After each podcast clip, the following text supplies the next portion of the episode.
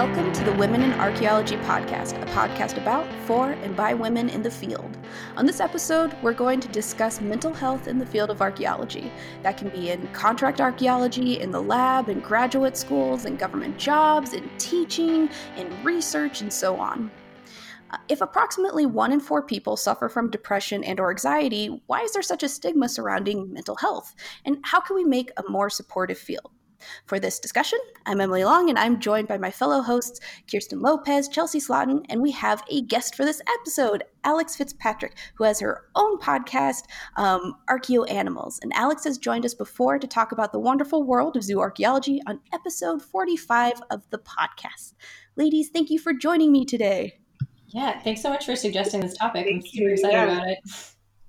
Yeah, and it, I feel like oh, we're so happy you're you, you're joining us today. This is awesome, and it, it, seems like there's more and more articles coming out lately about mental health in graduate school, mental health and field work of all kinds of jobs, and um, I didn't know if anyone particularly want to kind of get us going on what are common mental health issues that we're seeing in our field. So, I mean, I'll jump in with kind of grad school and, and academia.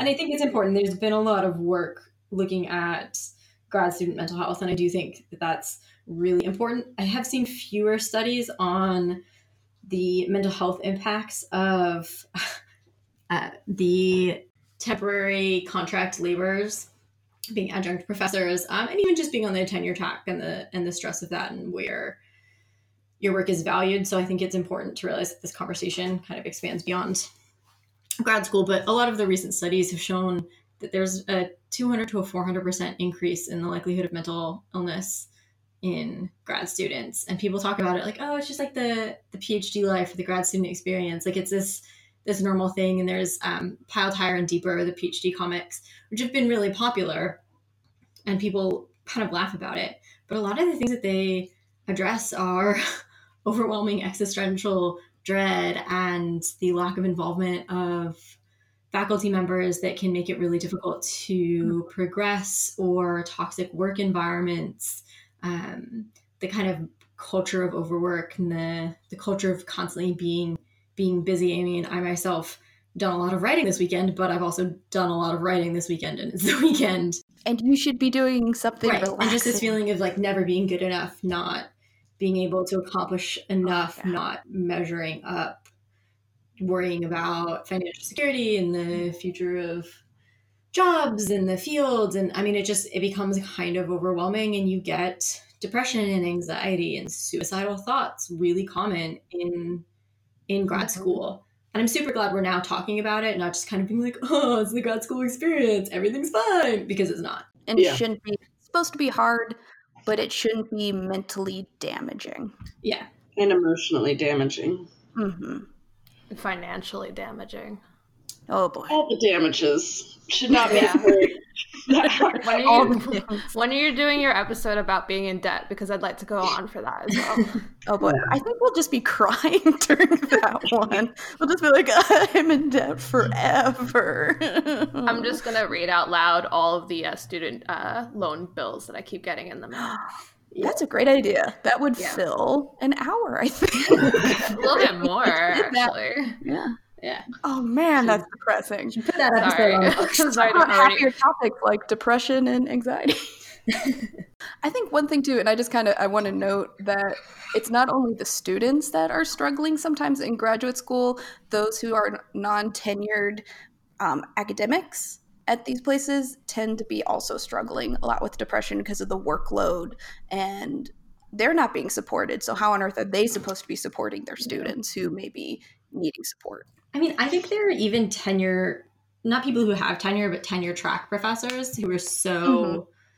pushed to, you know, you've got to publish more, you've got to be this, that, and the other thing. Um, I've I've heard advice given that you need to care less about your students and do less teaching load. You know, like b- basically sink or swim to your students. Um, I've, I've, literally heard this advice being given to professors. Um, so that they can get themselves through the the tenure track. So like it's it is also affecting people who have a more stable job. Um, the yeah. entire system is mm-hmm. broken. And academia in general hasn't been doing so well or so hot in recent years. There's uh, at least one archaeology department that's been shut down, and I know there's threats of others being um, reduced. Ours recently, in the last five years, got combined with uh, language and sociology, so we're not our own, you know, standalone. I mean, our department is within the School of uh, Culture, Society, and Language. So the language department, so, uh, sociology, and ethnic studies are all squished in with anthropology, um, which totally changed the feel of the program um, and also shrunk, to my understanding, funding and resources for anthropology. So even tenure track, depending on the university and the institution that they're in and the program, and how important the larger institution really, uh, how they feel about anthropology may or may not actually you know feel a sense of stability even though that they have a permanent position forever as a tenured professor if their position or department is eradicated. You know i think that happened in kentucky yeah. uh, about a year ago. It's not like we have you know floods of techs coming out. I always feel like there's always a shortage of techs. Um, but some of that is getting into the job instability that we'll get into in a little bit but just as a from a grad school perspective it's easy to be from my angle as well um, being a grad student it's easy to be like oh the my advisor's got so much going on he's just too busy and doesn't care and i'm like at the same time i think you know my advisor's trying to keep the department afloat um, mm-hmm. So I can't imagine how stressful that would be and how that would affect all the students. Yeah. That's that's rough. Yeah. On many levels. Alex, you recently did a really cool thing for the Public Archaeology um, Twitter conference, and I, I will be provide will pro- be providing a link to that on our uh, on the podcast page called uh, "Digging While Depressed: A Call for Mental Health Awareness in Archaeology," and it, seems like you're addressing a lot of these issues as well. Would you like to jump in? Yeah, I mean, uh, for the paper itself, it was a lot of it was uh, based on my own personal experience um, as a grad student who has done a bit of work in the field and does a bit of work in the lab. So, you know, that's really the only experience I can speak to. But because uh, at the time I was using ha- the hashtag digging while depressed to talk about it, other people started chiming in with their experiences. So I was able to kind of cover as well uh, the commercial experience and people who, like you were saying, are in academia and are dealing with precarity and things like that. So, I mean, I think all these things end up having a lot of really common uh, issues that are causing the kind of mental stressors that we get, uh, but they're definitely like very uh, distinguished uh, experiences as well. Like someone mm-hmm. who is dealing with mental health issues in the field, uh, and someone who's dealing with mental health issues, uh, say in the lab or as a grad student, uh, they probably have different uh, experiences with what kind of mental health issues they're specifically dealing with. Mm-hmm. And looking at graduate graduate school, what do you think are the common elements that are making it difficult for archaeology students? And I mean, this is probably applied for a lot of graduate school experiences. What are the, the these things that are making it so difficult for students to be able to um, address mental health issues? I mean, it, I think it really comes down to what's happening with the uh, university system as in, in, general, how it's becoming a very marketized space mm-hmm. where you're not teaching people, you're providing a service to consumers. So no one cares about, you know, how these things are affecting both students and teachers. Uh, they just care that they're getting the numbers in. So as long as you know this amount of people are applying and this amount of people are uh, attending their university, they, that uh, higher ups don't care if everyone's you know depressed, and that's like it's a huge problem. And it, it's not just the mental health stuff that affects; it's a lot of other stuff. The fact that we're not getting funding in a lot of places mm-hmm. anymore that uh, departments are get, are closing up it's just like it, the whole model really needs to be uh, completely uh, dismantled and recreated uh, in order to really solve these things at its core. Um, mm-hmm. But yeah, it's it's it's a mess, and I think the more the longer I'm in grad school, the more like dissatisfied and disillusioned I am yeah. with it. That's true. And I think for a lot of people's experience, granted, I didn't get my PhD, but even at the master's level, the pressure is insane for something that, if looking back, I'm like, yeah, I, I see why, like, we wanted to high performance and we want to do well, but why was I practically killing myself to mm-hmm. get, yeah. get this master's, you know? so, so I think part of that actually comes to the fact that uh, it, it's what people kind of value. So I know as someone who went into academia, went into a PhD program with the idea that I wasn't necessarily going to try and go the traditional academic route. I've actually had a lot of problems trying to find mentors and having conversations with people. And the minute that I'm like, oh yeah, I don't know that I really want to go into the tenure system, they're like, well, why am I going to waste my time on you? Because that's that's what's valuable. And when you have grad school or something that's set up to tell you that academia is valuable and kind of public work, outside work isn't as valuable. But by the way, only 5% of the people who graduate with a PhD in anthropology are ever going to get a full-time tenure track job. That like all, all of a sudden you you have to be, you know, valedictorian of the class kind of material if you want to get one of those jobs because they're they're so few and far between. So we're saying, you know, a lot of academia says only this one thing is valuable, and by the way, it's harder and harder and harder to achieve. And you have to be better and better and better, and it sets up this like un. It's a no-win situation. Yeah, that's a really good point. pretty ridiculous the way that it's developed and some of it i think is it's a combination at least how i can perceive of it and you guys can jump in um, on this but it, it's it's like academia is a really old institution. It's one of the few institutions worldwide that's f- pretty much the same everywhere um, there are some differences, of course, and some major and some minor differences, but by and large, it is the same institution that grew in Europe in the Middle Ages. Like, there isn't, it's changed over time, but that's like, there are very few institutions that are still around since then, other than like the church, churches. Like, and even some of those have, you know, born anew since. Um, and I feel like trying to impose the idea of the American free market system on something that was set up to be outside of the realm of a market. It do, it's not meant to function in a market. So when you impose the market on it, it starts to fail. But then everyone inside has been trained so hard to cling to these ideals that it is not part of the market system. And it creates these really weird stressors that are unique, I think, to academia and not really the same elsewhere. Uh, there's obviously lots of mental health stressors getting into um, the rest of archaeology, and some of that I think is just a byproduct of a master's degree basically being a requirement. Mm-hmm. And for such little pay. Like it doesn't make any sense. It's like we're gonna pay you fifteen dollars an hour to dig a hole, but you have to have a master's. And it's like what? Yeah, right. and just the amount of debt that is associated with higher education. And if you've got a field that doesn't pay well that requires higher education, you're setting people up to have a lot of stressors in their lives.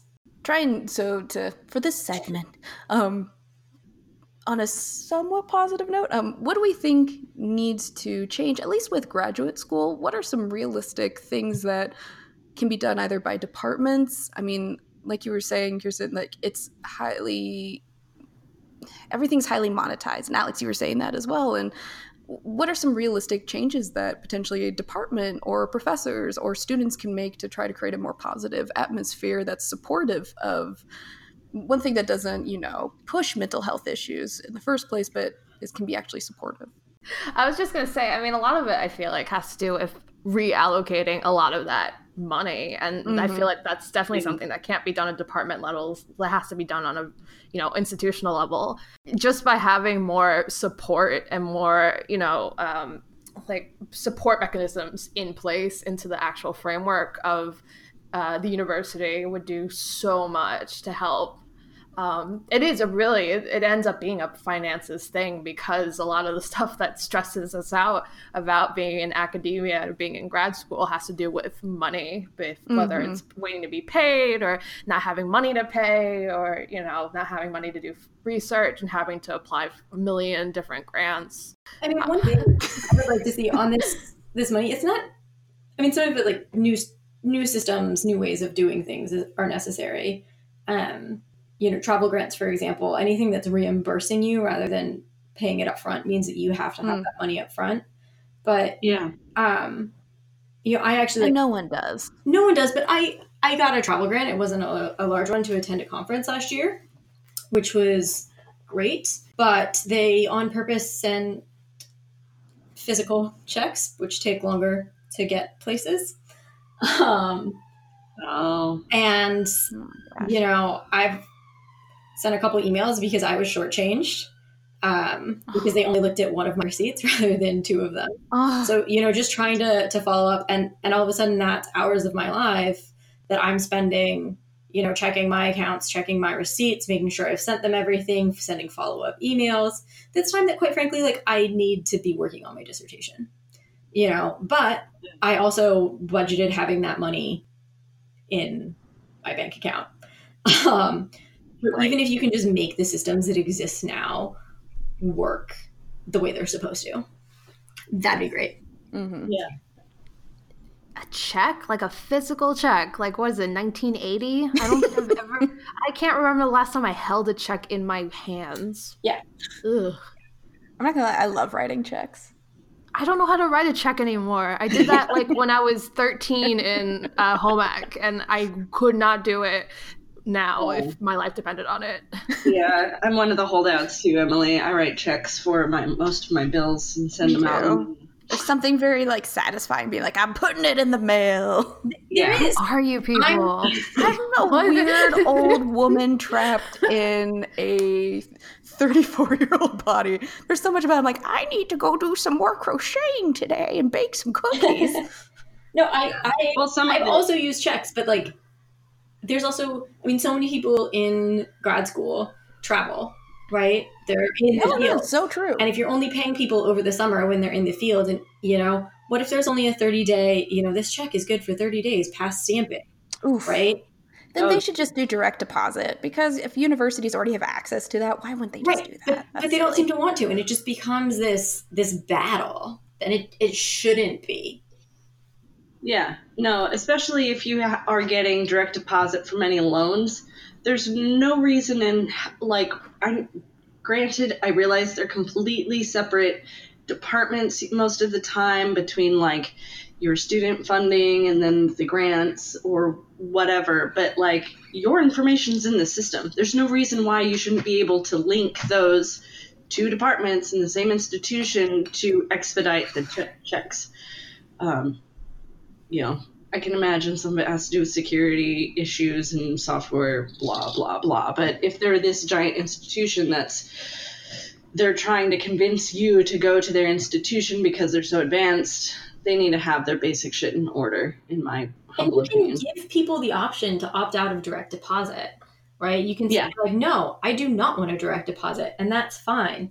But to just just force and people to do one one thing that's not particularly efficient and then to also have them wait months you know like they do payouts mm-hmm. starting once a year that's surprise in the summer but it's for the the year from like the previous summer you know it's like a oh, may to april thing and then they'll disperse in may for the previous year but if you went somewhere in may of the previous year you're still not getting paid till may of the next year like oh that's, that's crazy. It is. And that's a stressor that is just not necessary. There are enough things going on in graduate school that money shouldn't always have to be a constant struggle and fear and worry. It just exasperates everything else. Yeah. I think that's um, a really great point in terms of, you know, schools can do a lot better in terms of getting people paid back, trying to figure out better funding mechanisms, trying to put money where it's actually needed instead of kind of making this more of a market system or mark, making people marketable. I don't know the, the right term for that. Monetizing graduate school. Yeah. Yeah. You know what I'm trying to say. um, so, on that note, let's take a quick break. And when we come back, let's talk about uh, mental health in the field. Okay, great. During this break, why not check out the Women in Archaeology blog and see the types of posts we've been putting up over the last two years? We have been discussing many different types of topics from surveys that have been done in the field on what archaeologists are experiencing, all the way to just random subjects that interest us at this time. You can also see the backlog of episodes, and it's also a way you can contact us about your interest in the episode, and any topics you would like us to cover sometime. Again, thanks for listening.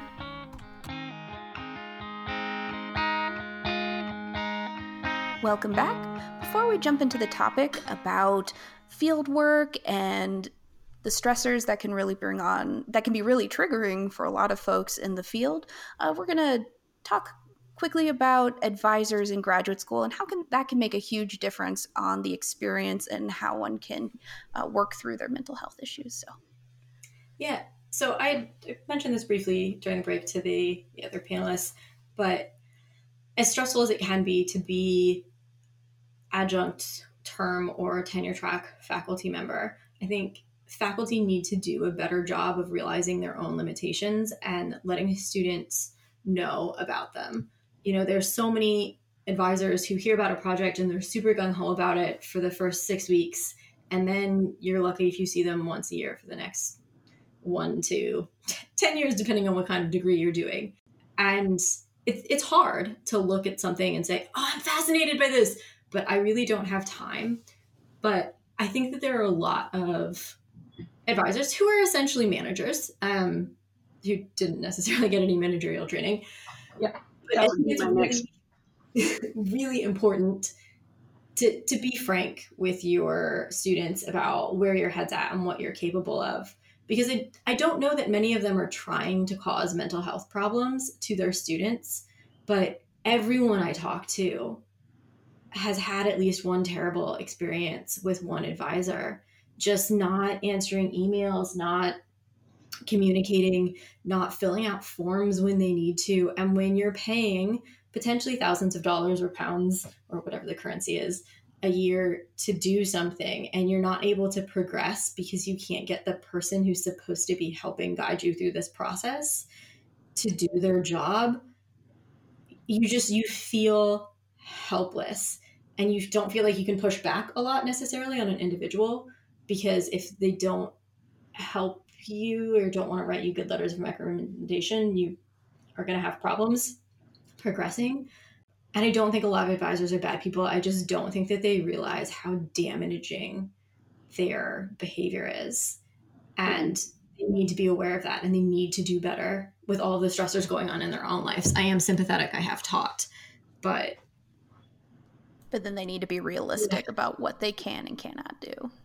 Yeah. Well, and honestly, like Chelsea was mentioning, like none of these people, these professors, tenure track or otherwise, have managerial training. I have never seen a university give their faculty managerial training, which they need to have because essentially that's what they're doing. And if they don't know how to, you know, attend to a confrontation or problems in a healthy manner if their system is typically avoidance, which I see a lot with academics. That doesn't make the problem go away.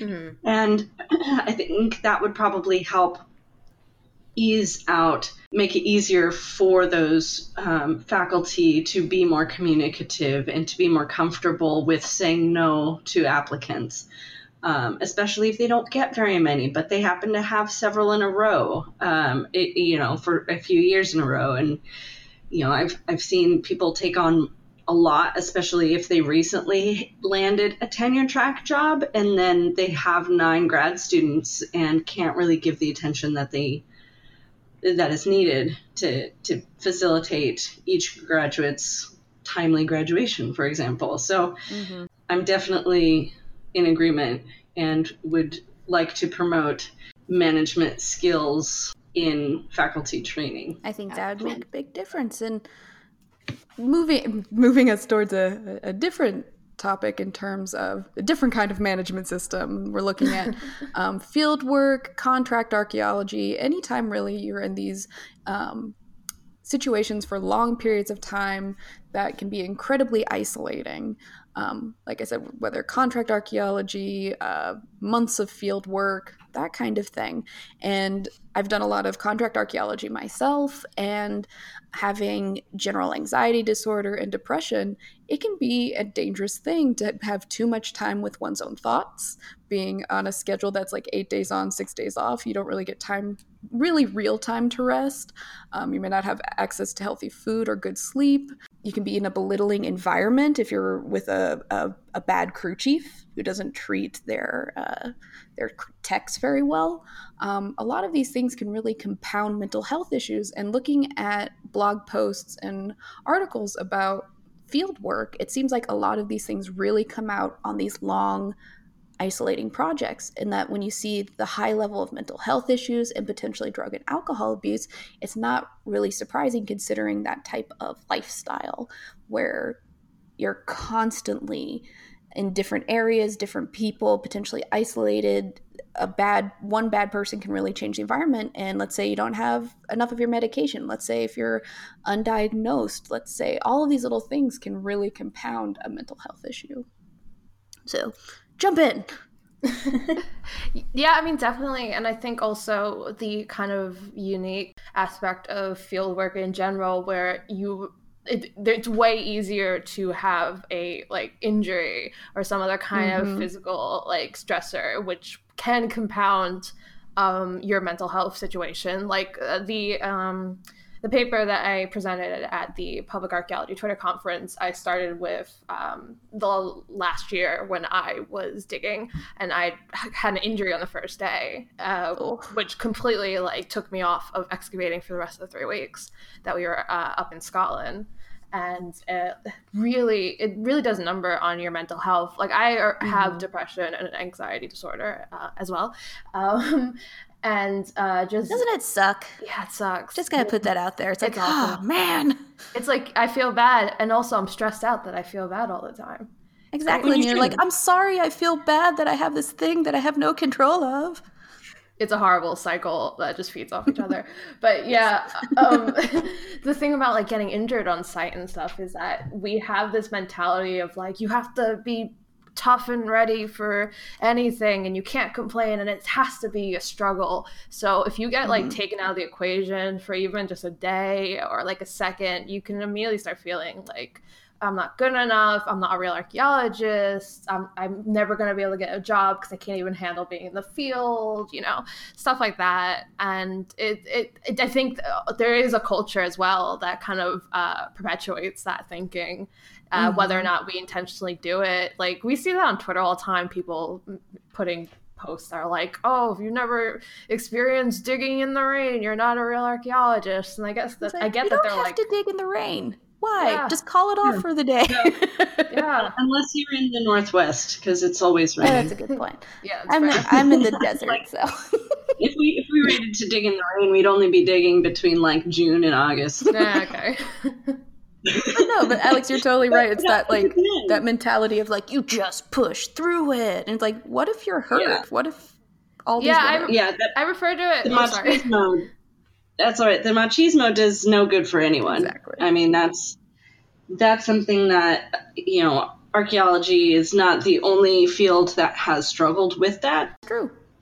My uh, family is somewhat close to the construction industry. My grandfather was an OSHA inspector for like excavation and blasting in California, and he recently passed, but he really always enjoyed sharing with me his experiences and the safety mentality that kind of went with that. And you know, any construction crew is going to have a certain amount of machismo, and part of his job was kind of battling that and being like, you know, you can be all tough until you fall off that ladder that you're standing on top of, and then you're not working for another year. Like, you get injured, you're out. Like, that's not fun. Um, and just One more person. the general attitude around OSHA in archaeology is similar. Like, I'm a bioarchaeologist. A lot of what I do is in labs, right? I like being in the lab. Just gonna put that out there. Same. Um, you know, I've been on on digs, uh, a couple different places around, and I talk to archaeologists and things. And if I hear one more time the equivalent of "rub some dirt in it, you'll be fine," like no, no, no. There's some rubbing alcohol over there. There's some water. You should wash it out. You should sterilize it. You know, like th- no, you know, because like archaeology is hard on your bodies. We've talked about this in other episodes Mhm. right? So you need to take care of them. And this culture that is so damaging to your mental health can also be damaging to your physical health. and as it all Alex plays mentioned together. earlier. And it and it does. It rolls Yeah. in. So take care of yourself. Mm-hmm. yeah, you only have one body. If especially if you're wanting to continue to do this for a while, you you have to. Um, I mean, I had heat stroke a number of years ago out in the field, and my field supervisor did not deal with it well. Um, I didn't actually realize how bad it was until I got to the doctor's office about a week later when I got home, and I had sustained liver damage. Oh my god. Jesus. That's not a small, you know, thing to be like, eh, you'll be fine. Just go sit and drink some Gatorade. Like, I couldn't form sentences and I had stopped sweating. Like, those are some of the That's telltale signs. so That's dangerous. terrible. And so imagine with then with something that's even harder to see in maybe one of your texts where it's like, are you like, I don't know, like as a, as a crew chief, I feel like I've had to say to to text before like are you okay? Something doesn't seem right. And it can be insulting. It can be hard to be that invasive, but I feel like in these fields where whether it's contract archaeology or a field school if you're not asking people and checking in with them you may be Yeah. letting something slide that could be dangerous. Like there are times i wish somebody had asked me like are you okay? And it's like no i think i have heat stroke and i'm freaking out about stuff you know and um i'm i've I've seen I've met with really good crew chiefs and I've met with really bad crew chiefs where you can run the gamut on these things where it's, there's no understanding for physical limitations and potentially mental limitations. Like you can only do so much and I Yeah. don't know if if if you guys have any thoughts about that. I would like to throw out a, a subsection of field work being field school and mental health. Mhm. Um, I know there are some people who do who run field schools and have also done field work and they kind of run field schools like regular field work, not like you're training people.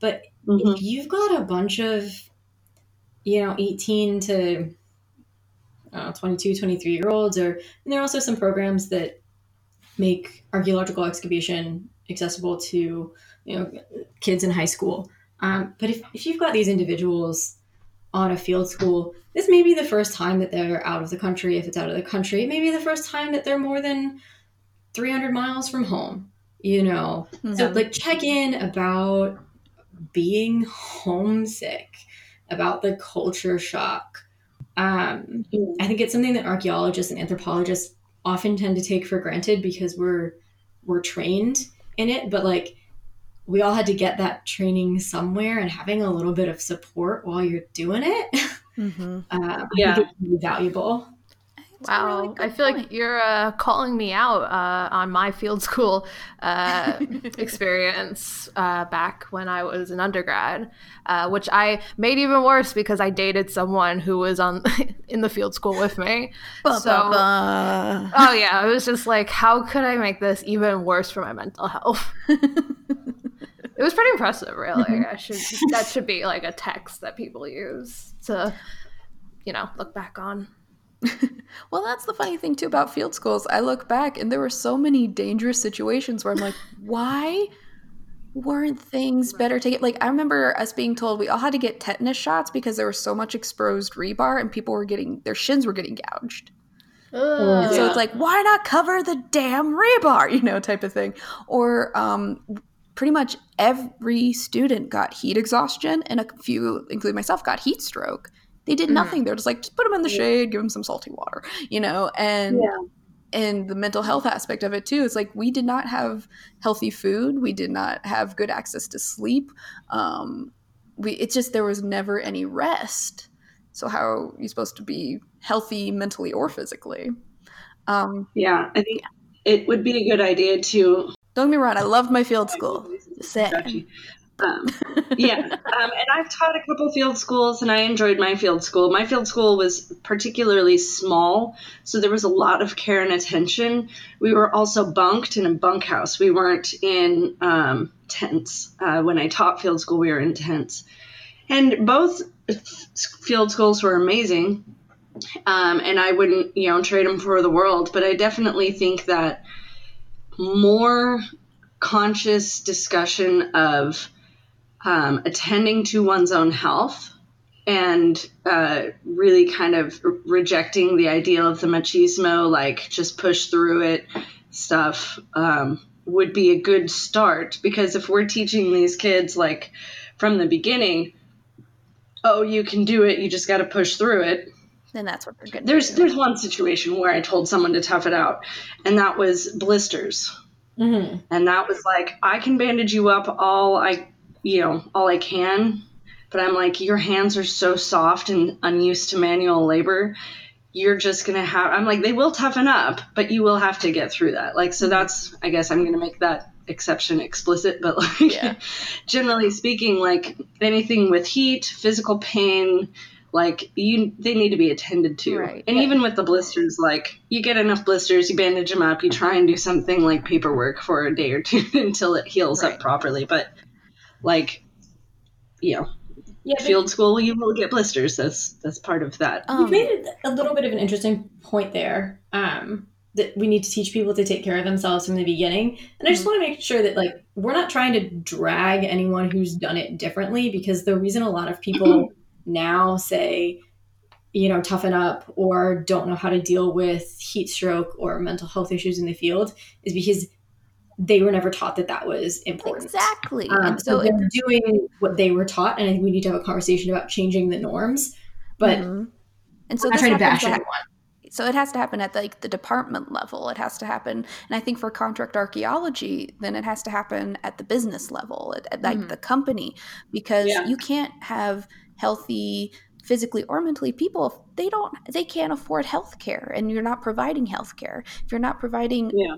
realistic pay that's actually at the same level as um you know what what you should have for your education you can't afford um, healthcare of that kind or good working conditions um, recognition that this is skilled work people should be treated and paid accordingly that they should have Yeah. sick days with pay um, and not allow staff to belittle their techs if the tech is like i don't know what's wrong i i I I'm hurt. Um, I I need X, Y, and Z, and not just be like walk it off where it's where it could Yeah. be something much bigger.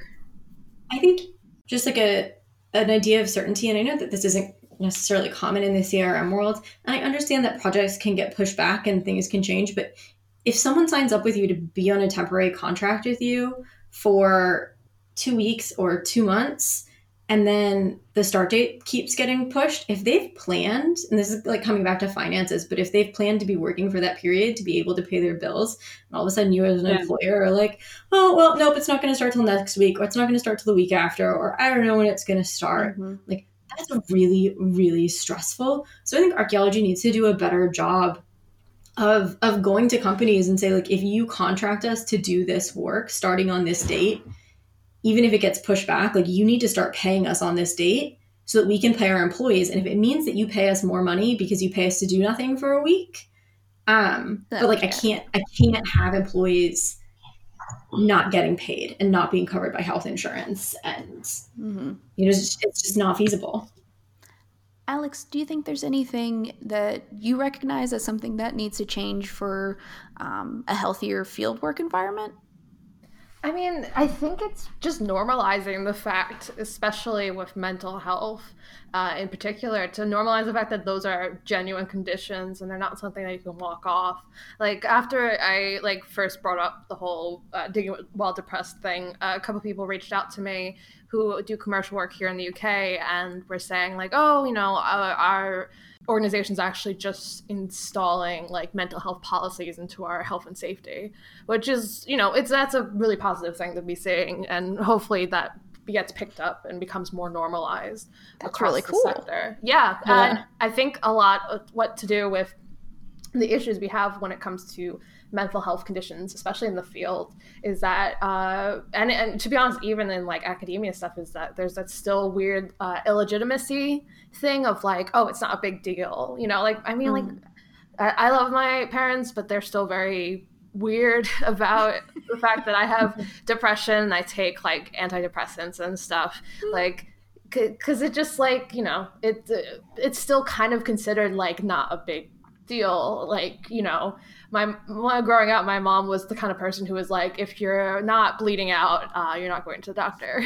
Uh, so like the idea of something very intangible ha- being wrong with me. Uh, uh, it, I think she's still kind of struggling to grasp, and I think that's the case for a lot of people, where they're just like, "Oh, you're just sad," you know, or you're just like, you're just worrying too much. Like, chill out. And like, believe me, I would love to chill out. Oh my like, gosh, wouldn't it be great?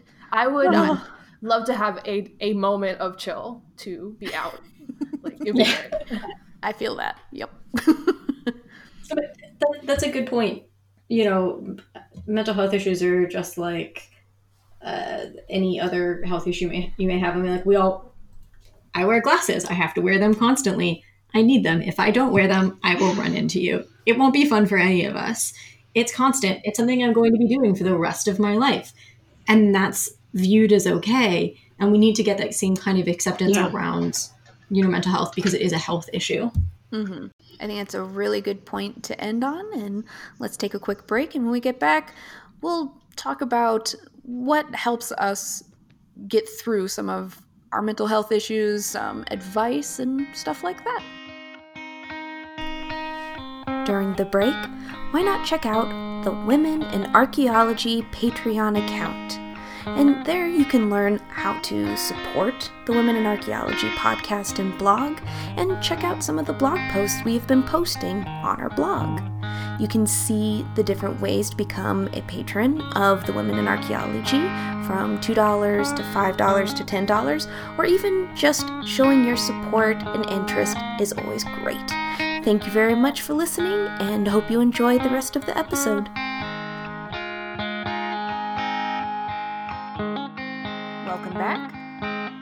This segment, we're going to talk a little more about the mental health issues in archaeology, but how we get through them, how, what advice we would give to others who may be struggling uh, through field work, through graduate school, and things that we can do to help one another to just create a supportive environment to make mental health less of a stigma. Um, I can get it started for me. I know in graduate school, a huge thing that helped me a lot, and I know it's in, practically impossible to find the time, but my cohort, we would occasionally, we try to go once a week, we'd go to the college Zumba class.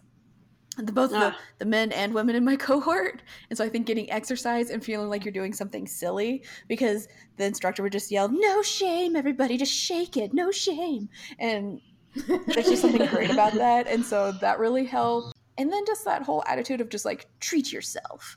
And I know for me, it was reading like a really stupid, trashy romance novel. To just like I felt like it yes. was a brain break, where it just like yeah. some, my brain had an opportunity to just be like blah, and uh, so I think graduate school wise, in terms of helping me get through with my anxiety and my depression and trying to not get into those spirals which you know you just you kind of fall into and you're like i can't get out would be exercise sleep.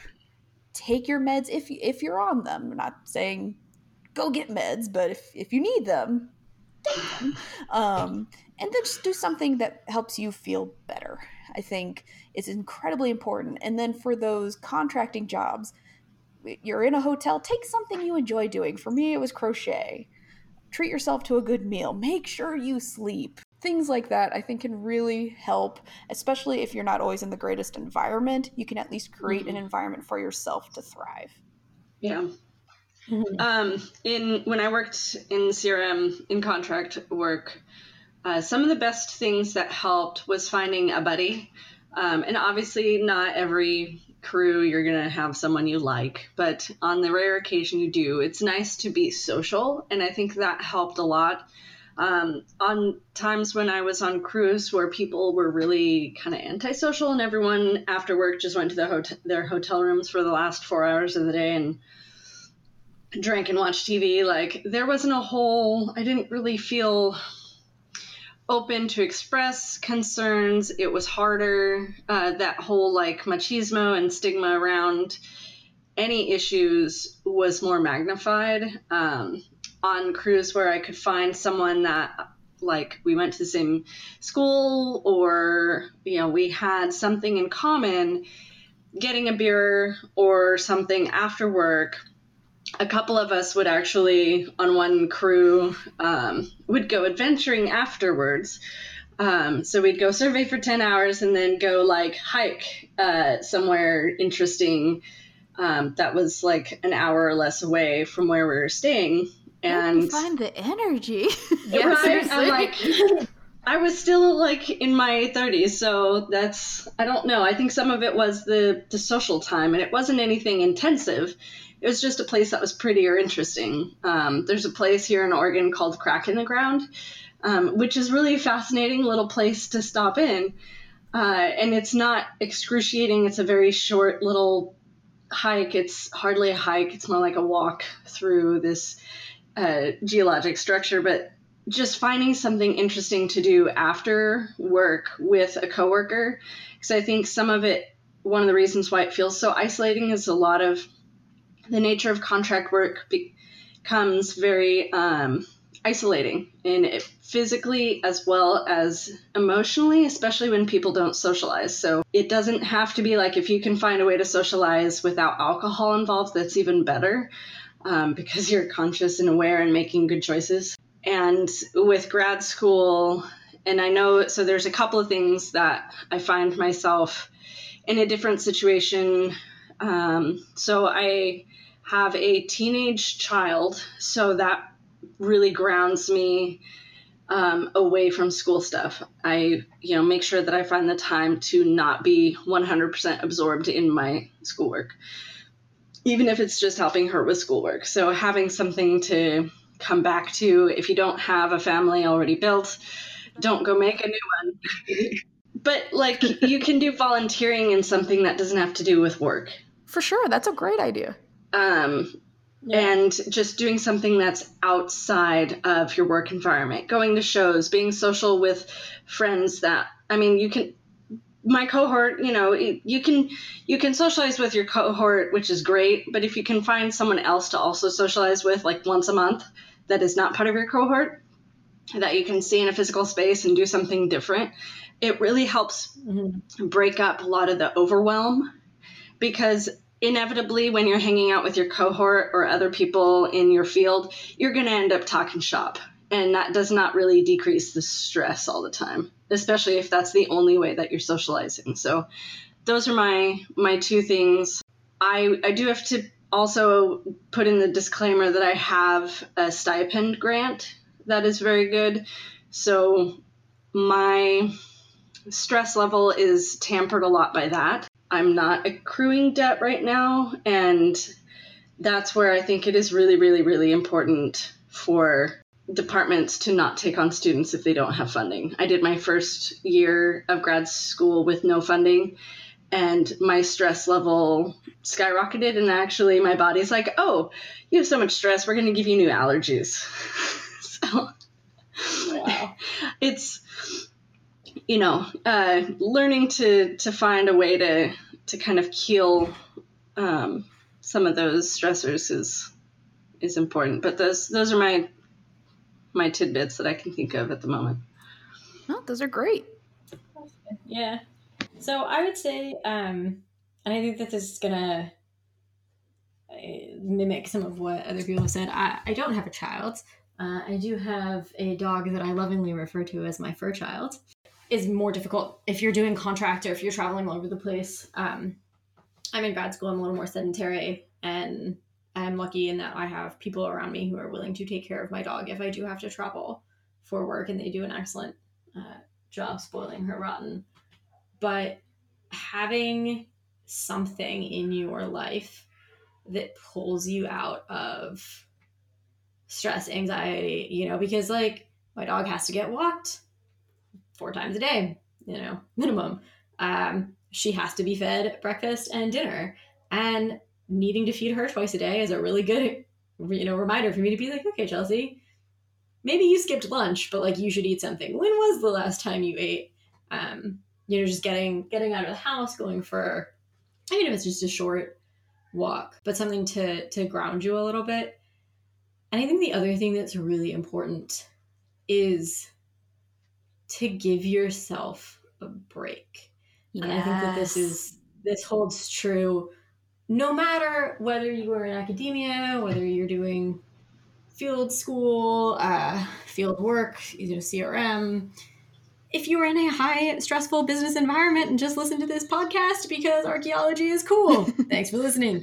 Um, we appreciate your listenership. right? You're no one is on 24/7, right? You're going to have bad minutes and bad hours and bad days and bad weeks and maybe bad months or bad years. Beating yourself up, telling yourself that you should be doing more when you're not capable of it is not helpful. Yeah. Um, you know, a, a, couple weeks ago, I just um, I'm very ADHD, and you know, sometimes my brain works and sometimes it doesn't. um, you know, want to want to focus on the things that it needs to focus on. And I had three or four days in a row where my brain just didn't want to do anything um, that it needed to for my my PhD, and it can be really really hard not to to get down on yourself and be like, oh no, like you should be able to do this and why can't you? And and that's a really easy cycle to fall into. Yeah. But it it drags everything else out. And you know, you need to be able to say, you know what? Today is not a day for PhDing. Today is a day for making bread. Yes. Or going on a hike with with my dog and and to be okay with that. It's something that I am still working on. Um, I realize that it's easy to say and very hard to do, mm-hmm. but I think it's super, super important. There are enough stressors from from everyone else you need to be kind to yourself. Yeah, I think that's a really, really good point. And it's it is very difficult and it's taken me years to figure that one out. I'm still working on it myself. Um, but yeah, f- self forgiveness and also the ability to get back on that horse. Like I fell off the wagon. Perseverance. Yeah.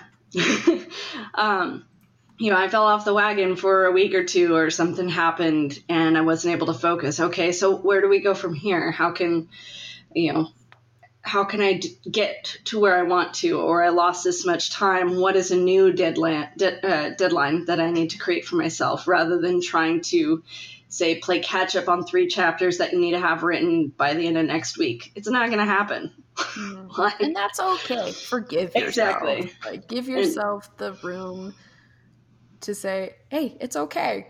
I'll get it done. It's fine. It's fine." Yeah. You have plenty of time so long as you take care of yourself. Like there's no as as you know, my dear mother used to say to me, and I say to my daughter as well the more you are in a rush, the longer it's going to take. Hmm. Mm-hmm. So slow down. and it'll go by in the time it needs to. So. Well, I mean, you guys covered a lot of it, but uh, one thing I was going to say, kind of related to uh, the idea of like giving yourself a break is I think it's also good to have other people who are like on the outside who you trust and know your situation um, to also be like you know hey you've done a lot you need to chill out like i i think it's really easy to not realize especially if you have like self-esteem issues like i do um, i think it's really easy especially with like stuff like grad school and phd work to feel like you're not you're never doing enough. And mm-hmm. um, luckily, like my partner is really great. And there's been times where uh, I've always felt like I'm so behind, I'm not doing anything, I'm not doing as much as I should be. And he's like sat me down. He's like, actually you've been working in your office for the past eight hours and you need to take a break now or just stop because you're going to burn yourself out. And i actually um, I'm very lucky to also have supervisors who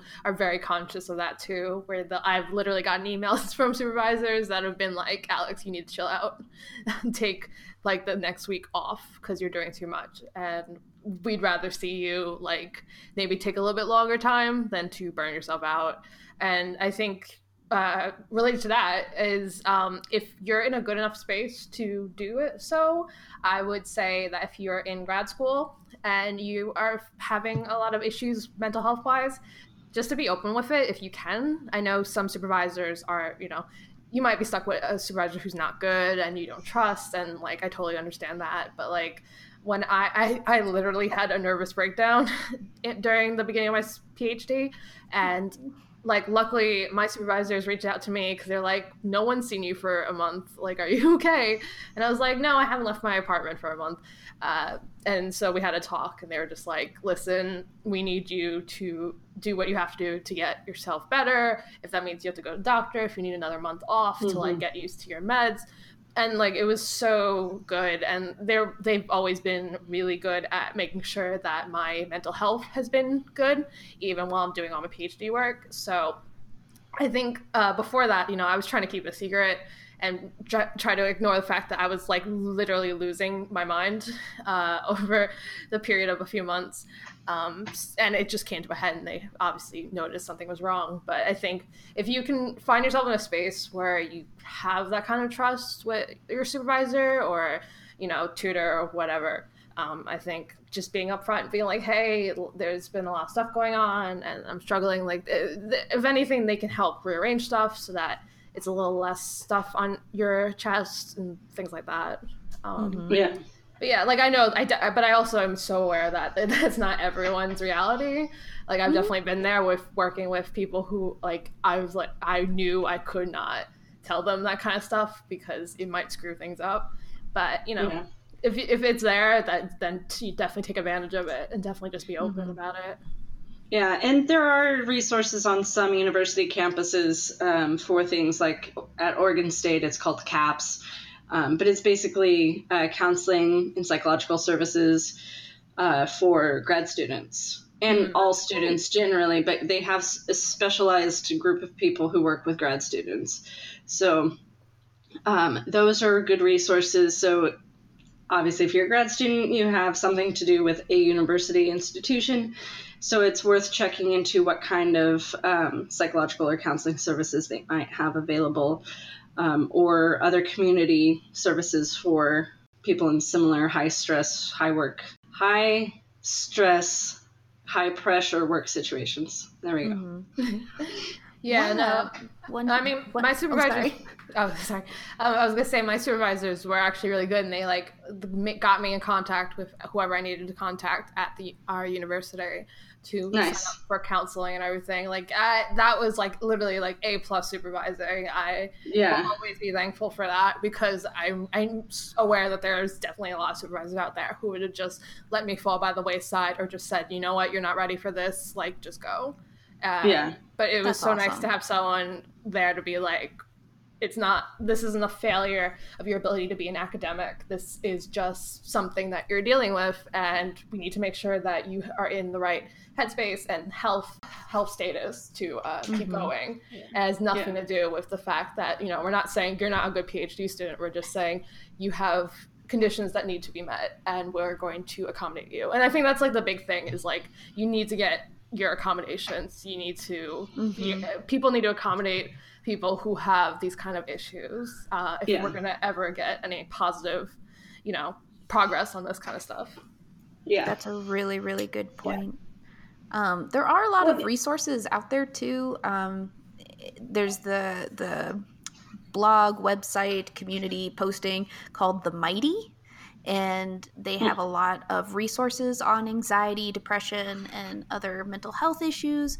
Um, and it's a very supportive community in their articles, and I, I've found that helpful, especially when trying to explain like what like how it works in my head. It's not like i'm just having a hard day. It's like yeah. like i can't just think positively. Like this is how my brain is functioning right now. And so there are a lot of great resources yeah. like that out there too.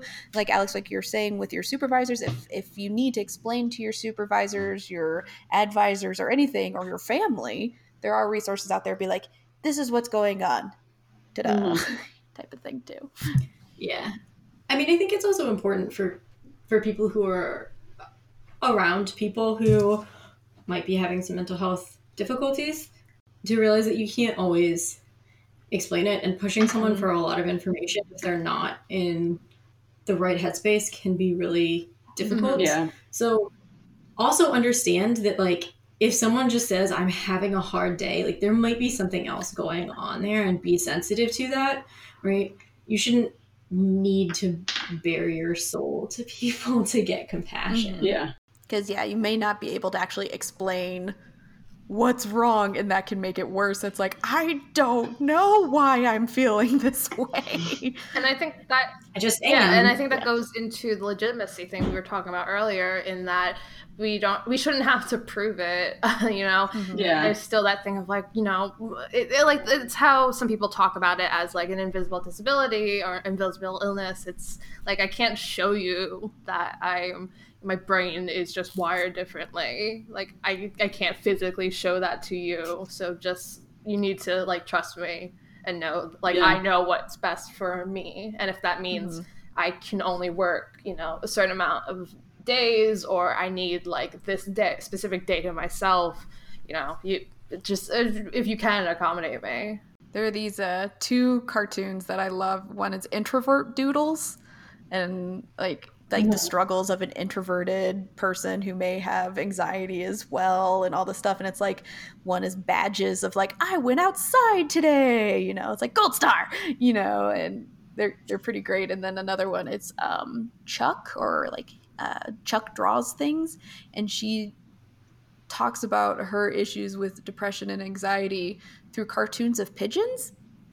Oh yeah, and I've seen this one. Like one, and it's just like it's it's they're poignant in a way that's like I could literally give this cartoon to my husband and be like, "This is what's going on in my head right now, just with pigeons." like there's one I have it pulled up. It's like another pigeon's going, "Wow, you drew that!" And these two little like an angel and devil um, pigeon go on this uh, the other pigeon's shoulders and it's like, "Deny it, you suck," or just oh, say thank you. And the little angel goes to the devil and says, "Listen, bitch, this self-deprecating shit is getting old. It's time to be confident. Now piss off." And the little devil goes away and. Um, the, the pigeon with the, the mental health issues goes, Well, thank you. I work very hard to the the pigeon complimenting them and the little angel saying, fuck yeah, you do. And so it's like getting into your own headspace and be like, I need to be confident. I can do this. Like, yes. Yeah. You encapsulated exactly how I feel. Yeah. yeah, that's definitely been something that I've had to be had to work on. Um, and I've been working on a lot recently is just taking a compliment and leaving it mm-hmm. at that and not be mm-hmm. yeah. like, oh, well, you know, I only did this or it wasn't that great or like having an explanation for why it may not be amazing. And I'm like, no, just just say thank you and stop. and just sit in it and it's uncomfortable yeah, it is but it's it is it's been something i've been practicing for like the last couple months and that's yeah it's good you can take it a step further and say thank you. I worked really hard on this. I'm glad you noticed. Yes, or, that is the next step. really, really own it. That's yeah. advance, advance uh, confidence.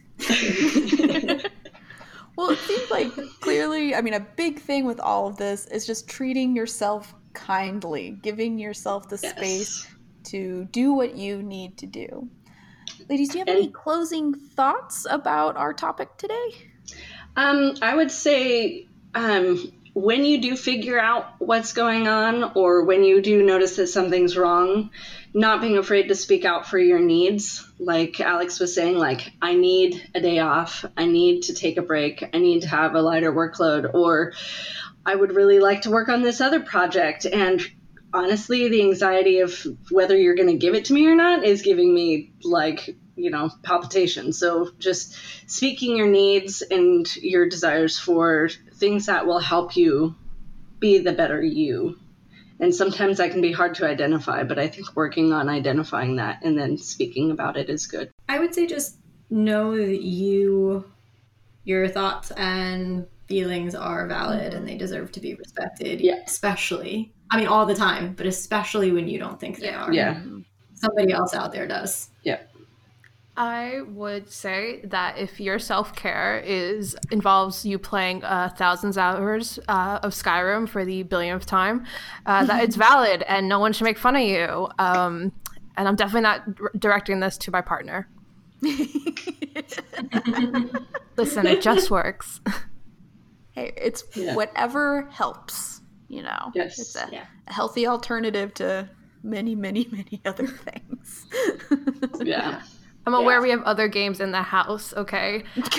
but I just want to play Skyrim for the five billionth time, okay? I know I started a new game like two weeks ago, but let me start a new one. yeah Thank you. Alex, do you like Skyrim? Not really. I mean, it's okay. It's not like my favorite Elder Scrolls games, but you know, whatever. That's it for today's topic. And um, listeners, if you're interested in checking out our other podcast episodes or any of our blog posts, we have many of them. You can look them up on iTunes or on our blog at womeninarchaeology.com. Our Twitter is at womenarchies, and our email is womeninarchaeology at gmail.com. because we would love to hear because we would love to hear from you and any of your thoughts on this topic especially so send us an email a twitter post um, or otherwise contact us if you have something more to say Yeah, or if you'd like to join us, we love having guests. It's fun. yes We really do. Yes, and um, listen to Alex's podcast. And Alex, what is your Twitter handle? Uh, my Twitter handle, eh, my Twitter handle, I can speak, is uh, archaeology fits. I definitely didn't just have to think about it, even though I'm on Twitter all the time.